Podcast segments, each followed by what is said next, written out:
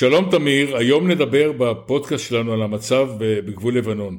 אה, בתחילת השבוע אה, שר הביטחון גלנט ביקר בגבול ושיגר איומים מפורשים אה, כלפי נסראללה שאם הוא יעשה שטות ויפתח בפעולות איבה נגד ישראל, ישראל תחזיר את לבנון לתקופת האבן. האיומים האלה נראים קצת מוזרים, שכן בחודשים האחרונים החיזבאללה מתגרה בישראל פעם אחר פעם, מבלי שישראל מגיבה. אז האיומים האלה של גלנט נראים קצת מוזרים, שכן מבחינת מעשים לא נעשה שום דבר, לא אחרי שגנבו מצלמה מגדר הגבול, לא אחרי שהוקמו האוהלים בשטח הישראלי על הגבול, והדברים האלה נראים אה, מנותקים אה, מכל מציאות שאנחנו מכירים אותה, אלא אם יש דברים שאנחנו לא יודעים, לדעתי אנחנו כן יודעים.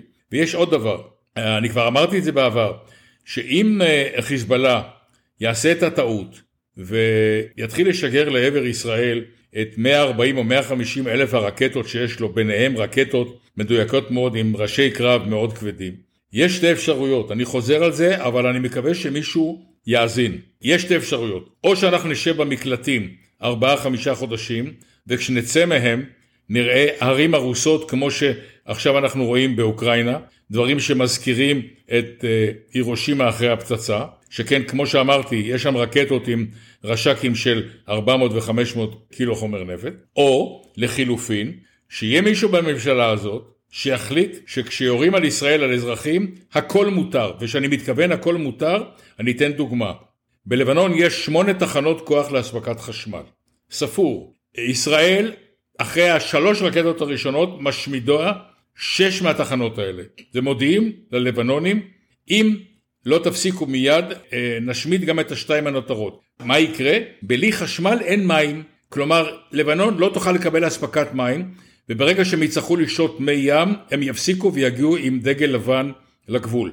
אבל, כמובן שהעולם המתחסד, האו"ם, מועצת הביטחון, ועדת, ועדה אירופית, ועדה, כל מיני שטויות, אה, יתקפו את ישראל על איך שהיא משתמשת בכוחה נגד אזרחים. לחיזבאללה מותר, לנו אסור. אני מקווה שיהיה פה ראש ממשלה ושר ביטחון שיחליטו כל האמצעים כשרים כדי להפסיק את שיגור הרקטות על ישראל, אחרת אנחנו, כמו שאמרתי, נשב במקלטים וכשנצא הנזק והאבדות יהיו נוראות. כפי שאמר אה, גלנט, אה, להחזיר את לבנון לתקופת האבן, זה בעצם מה שאתה אומר, עם אה, התראה קצרה. באיומים זה נשמע טוב, לפחות מצידנו.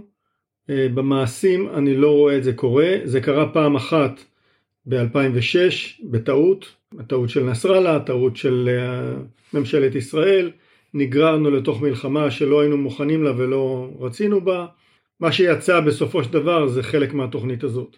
אני מקווה שאנחנו לא נגיע לזה, אני מקווה שלא נגיע למצב שגם אנחנו וגם הלבנונים אה, נצא ונראה ערים חרבות סביבנו, אבל אפשר לומר, למרות שאני מקווה שזה לא יגיע, הסבירות שזה יגיע היא די גבוהה, מכיוון שהממשלה, כפי שאנחנו רואים אותה מתנהלת היום, מתנהלת בצורה לא סבירה, מוכוונת אה, מטרה על הנושא המשפטי וה... ההסכמים הקואליציוניים, שום דבר אחר לא אכפת להם. גם בממשלה הקודמת ראינו מגמה דומה, ואני לא חושב שבעיות ביטחון או איומים ביטחוניים יביאו את מקבלי ההחלטות אצלנו לדפוק על השולחן ולבצע פעולות שצריך לעשות אותן בשעת חירום. זה היה פעם, כאשר היו באמת אה, איומים מוחשיים על הצבא, אני מדבר על 67, אה, 73, 48. אה, אני לא רואה את זה קורה כבר אה, הרבה עשרות שנים.